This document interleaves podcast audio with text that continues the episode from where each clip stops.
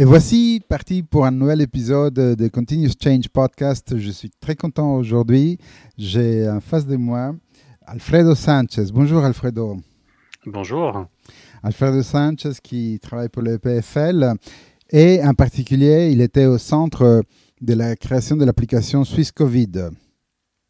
Avant de, rentrer dans le détail, je voulais te laisser te, présenter, à, euh, Alfredo, toi et éventuellement ce que tu fais. Alors, euh, bah, déjà au départ, je suis ingénieur EPFL dans ma très lointaine jeunesse, et puis j'ai rebouclé après un certain nombre d'années, dans, enfin une trentaine d'années dans, le monde du privé, euh, notamment dans le consulting.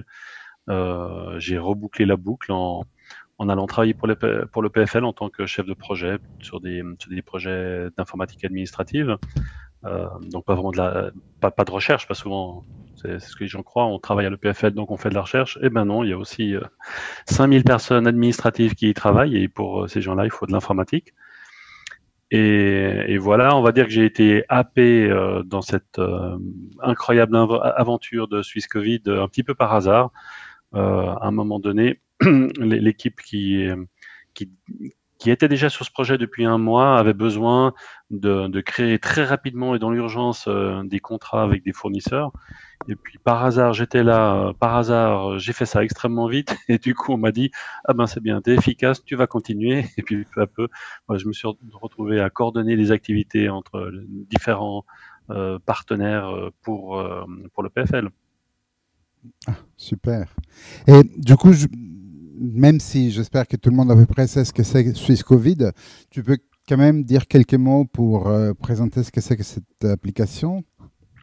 Alors, euh, SwissCovid vient euh, d'une idée euh, de compléter ce qu'on appelle le, contact tracing classique, qui, qui est l'activité que les médecins font quand une personne est euh, symptomatique, hein, quelle que soit la maladie d'ailleurs, enfin les, maladies graves évidemment, euh, pour lesquelles on essaye de, combattre euh, une épidémie.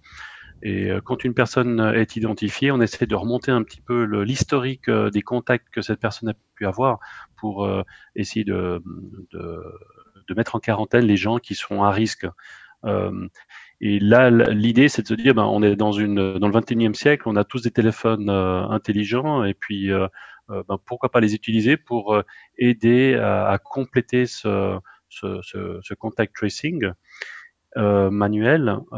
et puis là, du coup, je m'empresse très rapidement pour corriger déjà un fantasme que j'entends extrêmement souvent. En tout cas, les, les, gens évidemment qui ne sont pas versés dans, dans, le thème sont amenés à confondre. Quand on parle de contact tracing et, qu'on parle d'application, on ne va pas chercher les contacts euh, de la liste des contacts des téléphones. On parle de contacts en fait comme étant une proximité. Euh, euh, c'est vraiment un contact viral, on va dire. Donc c'est pour ça que nous, à, la fin, on préfère parler de, proximity tracing et on utilise une application à travers le, Bluetooth pour, voilà, déterminer si on était en proximité d'une personne à un moment donné qui, a été positive, notamment là pour le Covid. Hmm. Hmm. C'est très bien de faire cette euh, clarification. D'autant plus que ça, c'est juste une question qui, me passe par la tête. Les contacts tracing, comme tu dis, c'est déjà une pratique faite normalement par les, par les docteurs euh, euh, quand il y a des épidémies, des infections. Et je pense qu'un contact tracing fait manuellement, c'est-à-dire on va écrire justement les données de la personne, les, les, personnes avec qui il a été en contact, essayer de remonter toute la chaîne de façon manuelle ça expose beaucoup plus de données personnelles que non une application de contact tracing finalement, ou, ou pas alors, le, médecin, de toute façon, a toutes les informations. D'ailleurs, c'est protégé par le secret médical. Et effectivement, on sait exactement qui, quoi, comment, euh, à quel moment. Ce sont des, informations que le patient donne à son médecin. Alors, ça reste confiné dans le secret médical, mais effectivement, euh, euh, ces informations sont connues. il faut aussi remarquer, enfin, noter que L'objectif de cette application, c'est pas de remplacer le contact tracing classique qui est nécessaire, euh, mais plutôt d'essayer de, compléter parce que euh, si tout d'un coup tu es positif, ton médecin va te demander bon alors hier qui est-ce que tu as rencontré ben, Évidemment tu vas répondre en fonction de tes souvenirs, est-ce que tu as pu voir L'application, elle, va pouvoir permettre d'un petit peu élargir cet éventail en disant, ben, il y avait les gens que tu as vus, évidemment, mais il y a aussi peut-être aussi les gens qui étaient dans ton dos, dans le bus, dans le train, au restaurant. Et, en fait, on, voilà, c'est une aide. Il faut vraiment le voir comme une aide au, au, contact tracing classique. D'accord, c'est un complément en fait au, contact tracing classique. Il y a. J'ai eu la chance de participer à un retour d'expérience, de ton expérience lors euh, d'un atelier que tu as fait pour Claude Duc des deux IBA à Genève. C'était passionnant.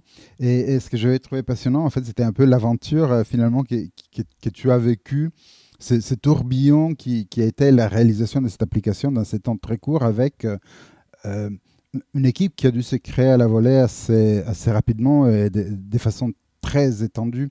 Est-ce que tu veux partager un peu avec nous l'historique de cette aventure? Alors j'aime bien cette image de tourbillon parce que c'est vraiment euh, euh, comme ça qu'on l'a on l'a tous vécu.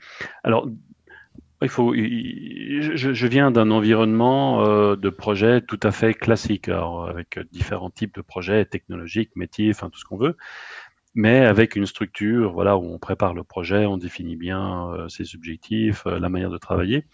Et tout d'un coup, là, on se retrouve lâché au espèce de, bouillonnement intellectuel de scientifiques qui, d'une part, sont en train de définir un, un, protocole de communication entre les appareils, quelque chose qui protège les données privées, qui en plus puisse travailler de manière transfrontalière.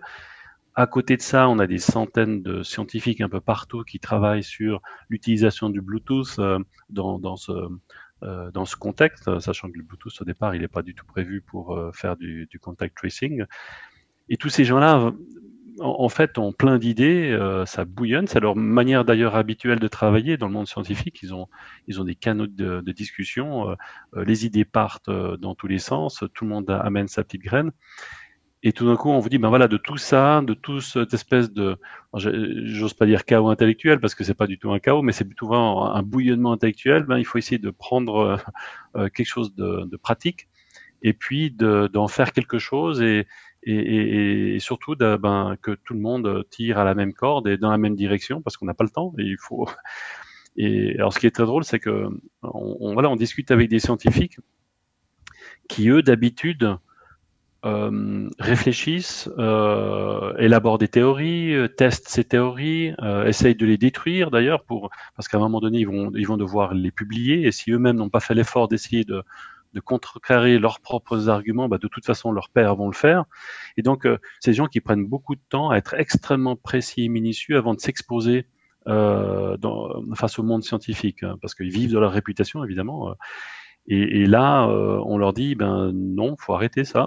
enfin, c'est très bien ce que vous faites, c'est très, très intéressant, mais on va pas attendre deux mois pour avoir les résultats. Il nous les faut ben, pour demain matin ou hier. Et, et ben, évidemment, c'est, c'est, deux modes de, de, fonctionnement qui sont différents. Et euh, ce qu'on, très souvent, ce qu'on disait sur ce projet, c'est que quelque part, il y a une espèce de compression temporelle euh, qui se faisait euh, due à la vitesse à laquelle tout allait. Euh, c'est un projet qui normalement prend 2-3 ans euh, dans, un mode dans un mode habituel, et là on l'a fait en 3 mois, euh, donc jour et nuit, week-end, il y a, enfin ça s'arrête jamais. C'est c'est un mode qu'on n'ose même pas demander en période normale parce que les gens décompensent tout de suite et, partent en burn-out. Mais en même temps, il y a une espèce d'énergie globale qui se dégage de tout le monde avec une volonté constructive de trouver des solutions de, de tout type. Euh, euh, une image qu'on nous donnait, enfin qu'on nous rappelait souvent, c'est que on, nous disait, ben voilà, on est en train de faire quelque chose qui est totalement impossible, et n'empêche qu'on le fait quand même. Et, et c'est très drôle parce que c'est vrai que la plupart des choses, euh, je donnais comme exemple à cette présentation, qu'à un moment donné, il fallait mobiliser 20 militaires en 24 heures ou moins, euh, sachant qu'on n'a pas de contact avec l'armée, qu'on ne sait pas trop où sont ces militaires, qu'il faut les faire tester, les amener euh, au CHUV, il faut trouver des, des gens au CHUV pour les tester euh, sur le Covid. Il faut en plus trouver un comité d'éthique euh, qui va nous dire que oui, on a le droit de le faire parce que c'est pas de l'expérimentation humaine. Et, et, tout ça, voilà, en 24 heures, il faut le faire. Normalement, c'est juste pas possible. Et là, on y arrive parce qu'on explique aux gens, on a on parle à un fourrier de l'armée, je sais pas trop où, et le gars ne dit pas non, c'est, il faut que je demande encore des, autorisations. Ils disent, je m'en occupe. Et pareil pour le CHUV, et pareil pour toutes les entités auxquelles on fait appel, parce que parce que finalement, il y a une volonté globale de tout intervenant, aussi modeste soit son, son, intervention, de participer à cette euh, aventure, puis d'y mettre son grain de sel. Et ça, c'est juste fabuleux comme, euh, comme dynamique, euh, extrêmement dynamisant et, émotivant. Et finalement, c'est très intéressant d'aller creuser un peu qu'est-ce qui a permis de mettre en place cette dynamique qui, qui est tellement inhabituelle dans la vie de tous les jours. C'est le stress, c'est l'envie de bien faire, c'est le Covid, c'est le fait qu'on avait tout arrêté ailleurs. Tu, je ne sais pas encore répondre à cette question. Il y a, il y a, on, en a souvent débattu. Euh, euh, J'oserais avancer que quelque part, notre génération, enfin moi je parle de la mienne, hein, j'ai un peu plus de 50 ans, euh, on n'a pas connu de guerre, on n'a pas connu de grandes épidémies, on n'a pas connu de vraiment d'événements catastrophiques, euh, à part les événements économiques euh, qui sont assez récurrents, mais voilà, on n'a pas connu d'événements extrêmement marquants. Et, et peut-être que là, c'est un, un, le Covid malgré tout, même si au départ c'était un petit peu flou l'impact que ça pouvait avoir, je pense que, en tout cas, les gens qui se sont investis à fond dans, ce projet et dans d'autres activités autour, hein, pas seulement en Suisse Covid, on, voit bien comment les gens ont réagi du point de vue euh, associatif. associatif. Euh, je, je, pense qu'on a tous voulu participer, même modestement. Voilà, j'ai amené un grain de sable. Ce grain de sable a permis de construire une pierre qui a construit un édifice. Et voilà, il y a une sorte de fierté à avoir fait pas grand-chose, mais d'avoir été présent et pas juste euh, spectateur. Euh, alors c'est peut-être une projection personnelle, mais j'ai eu cette sensation que les gens à qui j'ai demandé de l'aide, même pour des choses extrêmement simples, avaient vraiment envie de pouvoir dire voilà j'y étais, j'étais pas juste assis sur ma chaise à regarder les autres euh, s'activer, mais voilà je peux quelque part c'est bon je peux mourir, j'ai participé à quelque chose d'intéressant et d'essentiel peut-être, et c'est peut-être cette quête d'essentiel qu'on qu'on a un petit peu nourri, puisque je pense que notre société a, oublié euh, de, se donner des, quêtes essentielles. Hmm. En effet, c'est c'est un moment richissime pour, pour euh, voilà, aller, aller, creuser le, sens, l'essentiel et, et aussi le, le, global quelque part, parce que j'ai eu l'impression qu'il y a eu véritable appartenance qui, s'est mise en place, qui a permis de déclencher ce type d'engagement euh, des gens. Et, c'est quelque chose qui, est très inspirant. Ça serait richissime de prendre des leçons et pouvoir les appliquer ailleurs. Euh, bien sûr, la, la première chose, c'est l'engagement vis-à-vis du réchauffement climatique, du changement climatique, en fait, bah, parmi pas mal d'autres quêtes. Donc c'est vraiment la quête d'essence qui, qui, est intéressante à explorer dans, dans cette dynamique. Je pense qu'effectivement, enfin comme je disais tout à l'heure, notre société euh, a totalement oublié ce, questionnement. Je pense que historiquement, euh, la religion avait pris une grande partie de, de, de cette quête de sens euh, en, en, fournissant en tout cas une, une possibilité de sens. Euh, euh, après, évidemment, ça, ça, a évolué. Moi, je suis totalement euh, athée et, et, je me rends bien compte, même en tant qu'athée, qu'on a qu'à un moment donné, on, on, doit et on a un besoin humain de, de, de donner un sens à, aux, aux, actes les plus simples qu'on a dans la vie, ne serait-ce pour une sorte de recherche de cohérence, en tout cas, de, de du pourquoi on est là et, et qu'est-ce qu'on peut apporter. Et c'est, il est clair que notre mode de vie aujourd'hui ne nous permet pas, on ne nous laisse pas le temps de, euh, de se poser ce, genre de questions. Et, et ce type d'événement, ben voilà, peut-être nous rapproche euh, de, de, de, choses essentielles. Je pense aussi la, que la vitesse a fait beaucoup. Moi, je prétends que euh, le, les mammifères ne sont pas programmés pour gérer le risque à long terme. Mmh. Euh, la meilleure, euh, le meilleur exemple, et je suis désolé pour les fumeurs, mais voilà, la fumée, on sait qu'on meurt, on a une chance sur deux de mourir, mais quelque part, on s'en fiche, c'est plus tard. Si on vous donne un pistolet avec deux balles, puis on dit, voilà, euh, tu as, une chance sur deux de mourir là tout de suite, le, risque est, déjà, euh, on va dire, évalué différemment. Et, donc la distance au risque, je pense, est aussi source de motivation ou source d'oubli en fonction si, si, elle est trop loin. Et, et, là, on se retrouve vraiment avec quelque chose de présent il faut, face auquel il faut réagir.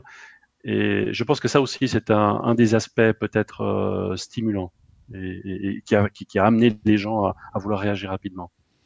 Tout à fait. D'ailleurs, en parlant de vitesse, tu as réussi à faire des choses qui, sont vraiment inimaginables, même en période où tout était fermé et soudain il fallait trouver des, des, choses et euh, on trouvait les solutions pour les faire. Tu avais pas mal d'anecdotes en, ce sens aussi. Oui, j'avais évoqué le, fait de euh, quand on a voulu commencer à faire des tests en laboratoire euh, un petit peu à, plus grande échelle, donc des tests sur les, la calibration des appareils en Bluetooth, où on a e, effectivement amené ces, vingtaines de soldats. Euh, bah, il y a un petit détail pratique, euh, en plus des tests Covid et ainsi de suite, c'est qu'il fallait trouver du scotch de carrossier pour mettre, des marques au sol euh, pour du calibrage aussi de, de caméras. Et puis, ben voilà, en plein Covid, quand tous les magasins sont fermés, que tous les bureaux de l'EPFL sont fermés, ben, ça peut être assez, ça peut être assez challengeant, on va dire, de, de trouver deux trois rouleaux. Et puis il y a, il y a deux semaines, j'ai encore eu un, un, autre, un autre événement de, de ce genre-là, ce qui, ce qui relativise aussi euh, la position du chef de projet, ou en tout cas euh, un chef de projet informatique à, à certains égards peut euh, paraître souvent tout puissant et puis euh, voilà, avoir une, une, posture un peu dirigeante. Euh, ben là, il a fallu aussi en deux heures que je trouve une solution pour que mes scientifiques puissent faire des tests urgents euh, pour valider un, paramètre qu'il fallait donner à Google. il fallait trouver des, supports euh, non métalliques ou poser deux téléphones et puis régler des distances et des positions. A, en, une heure, j'ai dû fabriquer en allant vite à, à, au briques loisir local euh, trouver un petit peu de bois puis leur fabriquer des supports. Voilà, ça fait partie des, des tâches qui sont marrantes, qui en même temps voilà, nous sortent du quotidien. Et, puis là, ce sont des exemples, comme je dis, que, que je donne moi, que j'ai vécu, mais chacun des participants à ce projet pourrait raconter ce genre d'anecdotes qui sont totalement déconnectées euh, de la vie d'un projet informatique euh, classique. En parlant des participants, combien de participants justement vous aviez pour, euh, pour arriver à, à, donner vie à Swiss Covid sur ce projet? Pardon, j'ai pas ah, bien compris le début de la phrase. Ça, ça coupait, excuse-moi. Euh, en parlant des participants, je voulais savoir à peu près de combien de personnes composaient l'équipe euh, de, projets. Combien vous étiez sur la, à travailler ensemble? Alors, euh, il y a ceux que, ce dont je suis conscient. Il hein, faut voir que c'est un petit peu, comme j'ai dit tout au début, j'arrive en plein milieu d'un nuage et, et, et j'ai la perception du nuage environnant autour de moi, sachant qu'au-delà, il y a encore d'autres gens. Mais euh, les gens avec qui j'étais euh, dès le début en contact, ben, il y a tout d'abord euh, des entreprises de développement euh, principalement deux. Une qui est une entreprise qui travaille, euh, qui est issue de l'EPFL, d'ailleurs ce sont des étudiants de l'EPFL euh, que je salue. C'est vraiment une entreprise géniale qui s'appelle Pocket Campus, qui nous a fait l'application de, gestion du, campus. une autre société qui s'appelle Ubic, qui est la société principale qui a développé cette application, qui travaille depuis longtemps pour la Confédération, qui, a fait par exemple le site de, la météo suisse et puis CFF. Euh, donc eux, ils représentent environ une trentaine de personnes, euh, de, développeurs. À côté de ça, euh, il y a en tout cas 5-6 scientifiques de l'EPFL qui eux-mêmes travaillent, avec des, scientifiques de, l'école polytechnique de Zurich. Il y a encore d'autres gens qui, euh, très souvent, il faut aller voir un petit peu dans les, dans les conversations, le, chat hein, qu'on utilise, qui est le Slack. Les scientifiques adorent ce canal de distribution. Il y a ce bouillonnement de, commentaires, puis quand on va voir les gens d'où ils sont, ben, on voit qu'il y a des gens euh, en Angleterre, en Allemagne, en Italie, en Espagne, au Portugal, et qui, amènent en Estonie, hein, euh, enfin j'en oublie. Euh, donc là, vous pouvez encore rajouter une, bonne cinquantaine de personnes qui participent. Après, vous avez toute l'informatique de la Confédération, donc le, BIT, c'est le nom en allemand, hein, Bundes IT, quelque chose comme ça eux, à un moment donné, euh, enfin, ils, sont passés de 20 à presque, je crois, 30 ou 40 personnes euh, mmh pour mettre en place tous les serveurs, et toute l'infrastructure technologique. Il y a les gens à l'Office fédéral de la santé, donc différentes personnes, ceux de la communication, les gens qui sont en lien, qui font les, relais avec le gouvernement, le Conseil fédéral. Donc il y a de nouveau une dizaine de personnes. L'armée, évidemment, hein, comme je vous ai dit, on a travaillé avec des casernes, donc il y avait une centaine de militaires euh, avec différents niveaux hiérarchiques. Euh, il y a les, les, GAFA, donc Google et Apple. Mm. Euh, D'ailleurs, ça, c'est assez, assez, drôle pour un, un modeste informaticien, euh, j'allais dire suisse, non, même pas, suisse romand, parce que voilà, j'ai même pas l'envergure suisse, je travaille que en Suisse romande. Bon, on se retrouve à la table de, de, de Google et Apple, qui eux sont euh, joliment installés en Californie euh, au travers du Zoom. Et, bon, voilà, c'est vraiment un, écosystème qui est très atypique. Et puis évidemment toute la presse où là, comme je dis, euh, on n'est pas préparé, on n'est pas formé à, à, se confronter à,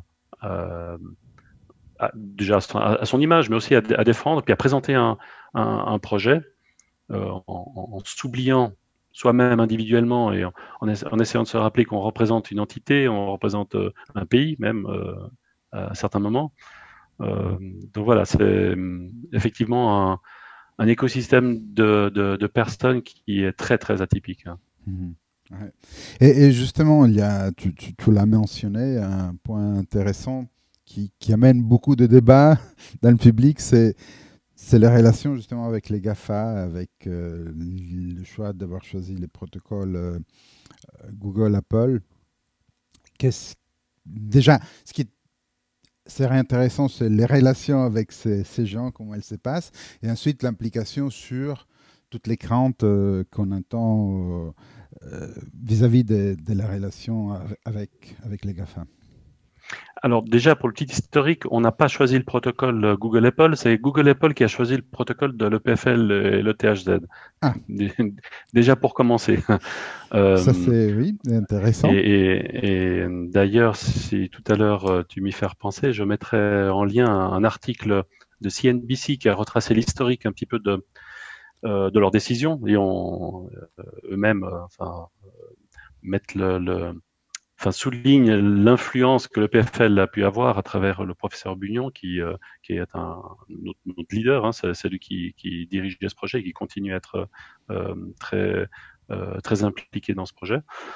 Donc, euh, ils ont repris, euh, peut-être tout le monde ne le sait pas, mais au départ, il y avait quand même deux, euh, deux grands modèles qui s'affrontaient. Il y a le modèle décentralisé et le modèle décentralisé. Euh, c'est-à-dire euh, où est-ce qu'on stocke les informations de, de, de, historique de proximité qu'on a pu avoir? Est-ce qu'on le garde dans le téléphone ou est-ce qu'on met ça dans, sur un serveur? Il y a quand même deux grandes entités européennes qui, euh, qui poussaient vers un modèle centralisé, qui était l'Allemagne et puis la France. L'Allemagne a fait euh, marche arrière par la suite, avec des arguments différents. Euh, les, les, les, tenants du modèle centralisé, eux, euh, prétendaient avec euh, raison que pour faire un contact tracing vraiment efficace, il faut savoir à la limite où sont les gens et qui est-ce qu'on a vu réellement, parce que du point de vue médical, c'est comme ça qu'on peut le savoir. Hmm. Donc quelque part, on, eux, ils avaient l'idée de projeter leur, leur fonctionnement de contact tracing classique dans l'application. Sauf qu'évidemment, si on dit aux gens, on, on, va vous localiser, on va vous identifier, euh, veuillez installer l'application. Eh ben, on voit bien les, les problèmes de, de, de, réticence que ça peut générer. Et, dernièrement, je crois que les, dernières statistiques d'installation en France c'était 2% de la population, ce qui est extrêmement faible. Et on espère, euh, dès qu'on aura l'application la, Covid euh, ouverte au public, qu'on qu va atteindre quand même des, des, pourcentages plus élevés. Mais euh, donc voilà, d'un côté, on veut avoir un traçage extrêmement exhaustif pour combattre la pandémie. Et puis de l'autre côté, on se dit, ben oui, il faudrait le faire comme ça, sauf que sachant que ça va forcément résister et que quelque part la valeur ajoutée de vraiment avoir l'identification des gens, elle n'est pas claire, en tout cas du point de vue digital, autant partir dans, un, dans une solution qui protège les données privées et qui décentralise euh, ses contacts. Et donc c'est cette voie-là que, que la Suisse a, a, a choisi, et c'est pour ça qu'à un moment donné, le PFL et le THZ, euh, nous sommes séparés de, de, cette première initiative européenne pour euh, présenter un, un protocole qu'on avait déjà commencé à développer, qui s'appelle le DP3T, donc le Decentralized blablabla. Hmm. Ce qui est important, c'est le decentralized. Euh, donc ça, ça c'est vraiment la, la, première étape. Euh, ce qui signifie que le centre et, et, le, le, cœur, l'ADN de, de, ce protocole, c'est vraiment protéger au maximum les données euh, euh, des personnes. Après, quand on a dit ça, on travaille avec, avec de la technologie. Euh, même pour une application bancaire, je mets au défi quelques n'importe quel spécialiste en sécurité de me garantir qu'il y a une sécurité à 100%. Hmm. Ça n'existe pas, on est en mode technologie. Ni du point de vue technologique, ni du point de vue des comportements des gens qui sont les premières sources de failles de sécurité. et malheureusement, dans, dans euh, dans ce comment dire ce flou technologique parce que les, gens sont pas forcément au fait euh, de ce que ça signifie une faille euh, de sécurité. Je me rends compte que les gens, on va dire qu'ils ne sont pas dans le milieu, ont un certain fantasme sur la technologie. La, technologie fait tout, la, technologie doit être totalement sûre. Hum, malheureusement, ce n'est pas possible et ça n'existe pas. Aucune technologie n'est sûre.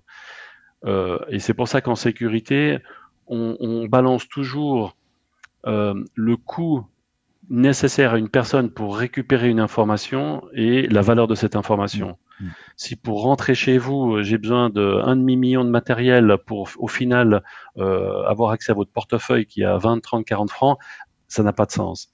Et donc, euh, on, essaye d'équilibrer euh, des, architectures techniques en fonction du risque réel. Alors quand on parle euh, d'utiliser euh, les, fonctions de Google et Apple, on utilise les fonctions qui pilotent le Bluetooth et qui génèrent des clés. Euh, la logique et tout le processus médical, lui, il est géré par notre application. et puis, on, a mis en place des, des méthodes qui garantissent au mieux le fait que même si on vous, on arrive à vous prendre une identité qui est déjà elle-même anonyme, il est extrêmement compliqué de vous identifier. Il faut mettre en place des moyens technologiques en mettant par exemple des sondes Bluetooth un peu partout ou alors vers les hôpitaux et puis il faut encore tomber sur le moment où vous êtes en train de vous déclarer positif. Enfin tout ça est extrêmement coûteux au final pour euh, pour quelle valeur? Hmm. parce que parce que voilà, on n'est pas en train de vous de parler de votre compte en banque. Euh, on est en train quelque, quelque part quel est le bien le plus, le plus privé qu'on gère? C'est le fait que vous vous annonciez positif. Donc, quelle est la valeur euh, de ce bien-là? Et, finalement, quel, quel gain pourrait avoir? Quelqu'un qui doit investir beaucoup d'argent de récupérer cette information Et finalement, l'enjeu, il est là. Et euh, je t'ai mis en lien un, rapport que l'Institut, donc euh, que, Mélanie, qui est l'Institut fédéral de, cybercriminalité, euh, le, rapport qu'ils viennent de publier encore aujourd'hui, qui répond à, toute une série de, critiques ou de, suggestions, en tout cas, de, différents milieux au sujet de l'application.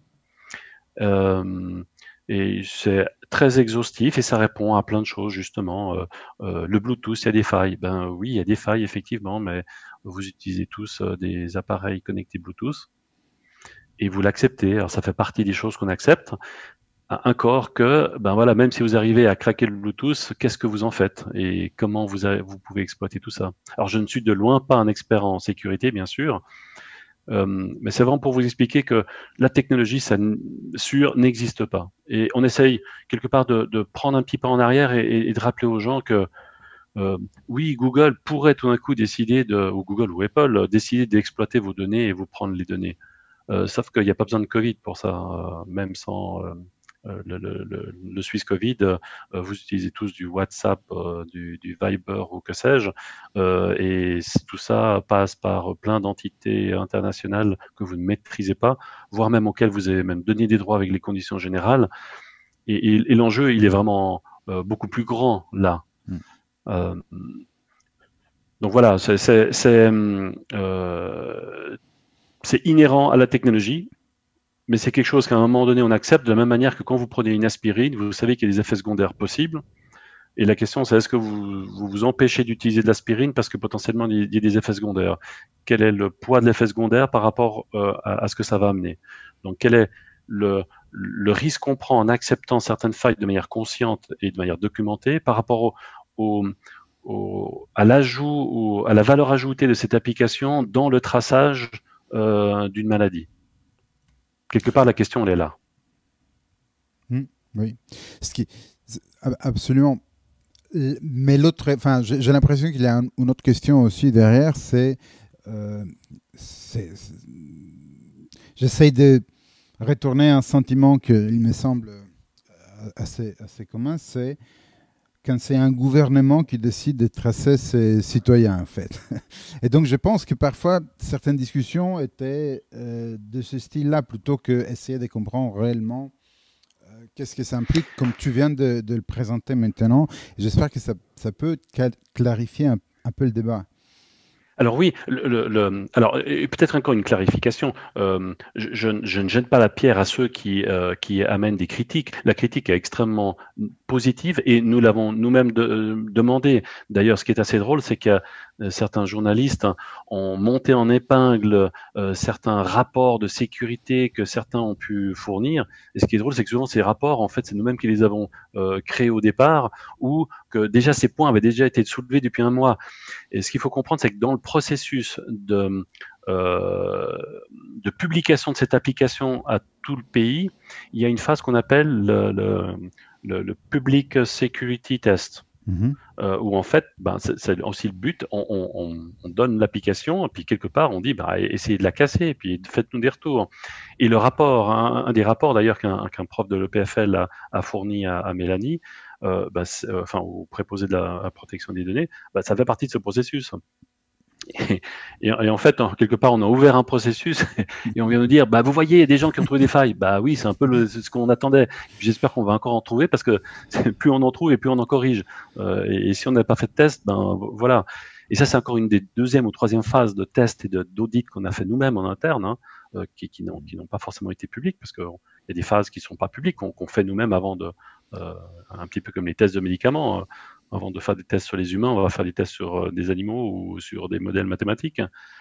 Mais c'est juste la démarche normale et c'est normal qu'il y ait ce discours et il faut, euh, euh, il faut, il faut l'avoir, mais après il faut le rapporter à des enjeux réels. Euh, malheureusement, c'est peut-être aussi la nature de l'homme. si vous avez deux personnes, une qui vous dit, ben voilà, il y a ces problèmes-là, on les a détectés, on les gère. Et puis de l'autre côté, il y a quelqu'un qui vous dit Ouh là là, c'est la catastrophe, il y a des problèmes, vous vous rendez compte, euh, voilà ce qui va se passer. Euh, eh ben, la plupart des gens vont écouter la personne catastrophiste parce que voilà, c'est plus fun, puis, puis ça attire plus l'attention, et puis on s'en fout de savoir si euh, on a trouvé des solutions ou pas. Et malheureusement, les journalistes aujourd'hui ne prennent plus le temps de confronter euh, va même d'organiser des confrontations. J'ai pas vu un seul journal, notamment euh, même la télévision euh, publique, qui à un moment donné dit, ben voilà, on va prendre deux personnes qui ont des avis différents, faisons-les discuter et puis on se fait une idée. Non, en fait, on présente une, une facette du problème, point, et puis on laisse les gens qui n'ont pas les compétences pour ça, malheureusement. Mmh, mmh. Euh, et, évidemment, c'est très facile de faire peur aux gens avec n'importe quoi. J'ai entendu un argument moi, qui m'a fait mourir de rire, enfin jaune, je dois dire, mais euh, c'est quelqu'un qui, qui, disait, mais vous vous rendez compte, c'est extrêmement dangereux. Euh, pour installer l'application Covid, il faut créer un compte chez Google et Apple. Hmm. Bah euh, oui, mais c'est ce que vous faites pour atteindre n'importe quel store, pour même votre Candy Crush ou votre application bancaire. Donc les arguments finalement finissent par être n'importe quoi. Mais quelqu'un qui ne connaît pas la technologie se dit ah ben oui, vous vous rendez compte. Alors Suisse Covid, il faut créer un compte Google, donc Google peut avoir des informations on, commence à, mettre le feu euh, à, des fantasmes et, c'est malheureusement pas sain et ça ne participe pas à un débat constructif. Hum, hum. Il y a, d'un côté effectivement encore toute une culture qui n'est pas acquise et sur laquelle euh, il faut faire beaucoup d'évangélisation, beaucoup de, de communication. Et par exemple, les bug bounty, c'est fondamental de pouvoir tester justement et d'inciter le plus de personnes possible à tester les applications pour trouver des failles. C'est le meilleur moyen de. Et, oui. et, la peur que, que, tu, citais sur euh, le fait d'avoir un gouvernement qui nous trace. Hein, euh, eh ben, J'espère que les gens qui nous écoutent vont pas avoir peur euh, quand je vais leur révéler un secret diabolique c'est qu'aujourd'hui, euh, votre gouvernement n'a pas besoin de Suisse Covid pour savoir qui vous appeliez, à quelle heure, combien de temps. Il suffit qu'il téléphone à Swisscom, Salt et n'importe pour avoir cette information. Hum, voilà. Et moi, ce que je dis, c'est que le jour où notre gouvernement prend le pouvoir ou prend euh, les, aises suffisantes pour avoir ce traçage euh, qui existe déjà, euh, c'est que notre gouvernement sera passé dans un mode qui est de loin pas démocratique et je pense mm. que l'application Suisse Covid sera, sera de loin pas notre premier problème. Mm, mm. Je, complètement. est-ce qu'il y a d'autres confusions que tu as remarquées sur lesquelles tu voudrais mettre un peu de, de clarté? Tu en as déjà fait pas mal, mais il y en a d'autres qui te viennent à l'esprit?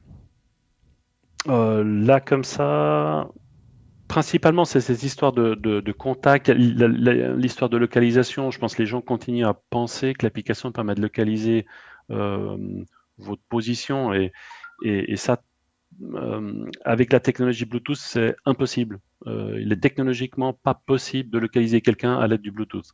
Tout ce que vous pouvez savoir, c'est qu'il est autour de vous, mais euh, voilà, donc euh, l'application n'utilise pas le GPS. Il n'y a, que le GPS quelque part qui permet de euh, ou à travers les signaux GSM, mais on, ne l'utilise pas dans l'application. C'est vraiment que du Bluetooth. Mm. donc la localisation, ça clairement, elle n'est pas possible. Il a, il Je ne dis pas... que Google et Apple peuvent pas le faire. bien mm. sûr, ils peuvent le faire, mm. mais c'est en dehors de l'application. Nous, l'application, on le fait pas. Il n'y a, pas une, carte de tout les bornes euh, Bluetooth euh, éventuelles euh, auxquelles un téléphone pourrait échanger et du, et du coup... C'est le téléphone lui-même qui est, qui est la, source du, signal. ce qui n'est ce qui est pas le cas avec du GPS où effectivement on connaît ben, la position des satellites, on connaît aussi les, les, les antennes GSM qui donnent aussi des, informations de localisation. Euh, mais à travers le Bluetooth, enfin, moi, à mon niveau, je ne vois pas comment ça pourrait être fait. Et puis, euh, de ce que je sais, de ce que mes spécialistes me disent aussi, euh, c'est c'est impossible. Il faut coupler ça avec autre chose. Et nous, on le fait pas. c'est clair, net, c'est publié, c'est vérifiable. donc voilà. Après, encore une fois, je, je vous parle de l'application que nous avons développée bien sûr, il y a le, fantasme ou la possibilité, enfin, ça, ça à chacun de voir. Euh, les fonctions qu'on utilise de, Bluetooth, de, Google ou Apple, si eux le font et eux trichent, euh, bien sûr, c'est pas impossible, mais ils n'ont pas besoin de cette application pour ça, ils le feraient déjà. Et, puis voilà. Euh, mais du coup, il faut vous poser d'autres questions parce que Suisse Covid, c'est pas le problème. Moi, je serais plus inquiet pour mes informations bancaires parce qu'elles utilisent aussi Google, elles, aussi, elles utilisent aussi Apple. Et, et voilà, là, je serais très inquiet, inquiet. Et puis, il faudrait plutôt diriger le débat là-dessus. Mmh, mmh, ouais, tout à fait. Et, sinon, juste pour entrer, pour creuser un peu plus euh, donc l'origine du protocole qui vient de l'EPFL, qui ensuite a été adopté par Google et Apple, peux me raconter un peu plus comment ça s'est passé, l'histoire là derrière? Alors moi je suis arrivé euh, un mois, un, mois après que ce protocole a été mis en place. Donc euh, principalement, à ma connaissance, la professeure euh, Carmela Francoso qui, qui a l'idée ce, ce, protocole. L'idée, c'était vraiment de dire, finalement, comment est-ce qu'on peut s'assurer que quand deux téléphones, à travers le Bluetooth, échangent des informations, on puisse s'assurer que bah, on a l'information du contact, mais par contre, qu'il est impossible de remonter à, la personne. Euh, ça, c'était, on va dire, pour, faire très simple. Hein. Euh, l'autre chose, c'est comment est-ce qu'on peut euh, s'assurer que les données contact restent sur le téléphone et ne doivent jamais transiter par un serveur centralisé. Ensuite, l'autre partie, c'est quand je m'annonce positif, parce que je décide, avec ma conscience citoyenne, d'informer les, les, gens qui m'ont potentiellement rencontré que je suis positif. Alors comment comment est-ce que je m'assure que cette information, qui pour le coup doit quand même aller vers un, serveur euh, DP3T euh, pour que les autres puissent venir de temps à autre euh, l'interroger, comment on s'assure que cette information ne peut pas être ne, peut pas permettre de m'identifier, ne peut pas être volée, ne peut pas être mmh. utilisée pour de manière frauduleuse. Et puis un autre euh, volet de ce protocole, c'est aussi de dire, euh, dès que ça fonctionne en Suisse, c'est bien, mais les Suisses en voyage en Europe, voyagent dans le monde. Comment est-ce qu'on pourrait s'assurer toutes les applications qui utilisent ce protocole puissent être compatibles? C'est-à-dire que nous, on a SwissCode ont une autre application qui s'appelle euh, Immuni. Les Allemands ont une autre application qui s'appelle euh, Covid euh, Warn App. Eh bien que quand je rencontre un Allemand ou un Italien, les téléphones puissent continuer à dialoguer de manière compatible et que si j'ai rencontré un Allemand qui se déclare positif, que je puisse être aussi moi être averti. donc c'est voilà les, différents axes que ce protocole essaye de, définir de manière à ce que euh, si suffisamment de pays l'acceptent, euh, bah, du coup qu'on puisse euh, euh assez tranquille de voyager un peu partout. Hmm. Parfait. Et puis peut-être un petit détail pour les gens, parce qu'un protocole, c'est pas de la technologie. Un protocole, c'est un, on va dire une intention, c'est une manière de travailler, c'est du papier. mais ça définit pour tout le monde comment il faudrait travailler. Et après, par contre, on fait des applications basées sur ce protocole. Super. Euh, Alfredo, on est en train d'arriver à la fin du, du, temps. Euh, je te remercie déjà beaucoup pour, pour ce moment de partage. Tu veux rajouter quelque chose, partager un point spécifique euh, d'autres, choses que tu veux partager avec nous? Bah Écoutez, ma, enfin, la chose principale que j'aimerais euh, euh, dire, c'est que voilà, on a fait cette application du mieux qu'on a pu dans, dans, dans, ce que la technologie nous, nous permet de faire euh, au mieux pour protéger vos intérêts. Ça a vraiment été le, centre de, de, notre, de notre travail, protéger les données des personnes. C'est pas à 100% sûr, comme j'ai essayé de vous l'expliquer, parce que c'est impossible technologiquement. Euh, c'est au mieux du possible. Euh, et j'encourage tout le monde évidemment à, l'installer et à l'utiliser parce que c'est un outil, je pense, extrêmement utile qui aidera nos médecins, qui nous aidera nous. Euh, et, peut-être un petit message aussi, c'est que cette application ne vous protège pas vous, elle protège les gens qui sont autour de vous, puisqu'à la fin, c'est vous qui et donc euh, c'est un moyen efficace que vous avez pour protéger les gens que vous côtoyez et qui, je l'espère, euh, vous appréciez. et que donc, euh, euh, j'espère que vous, vous, souhaitez prendre soin d'eux. Merci beaucoup, Alfred. C'était vraiment intéressant. Merci à toi.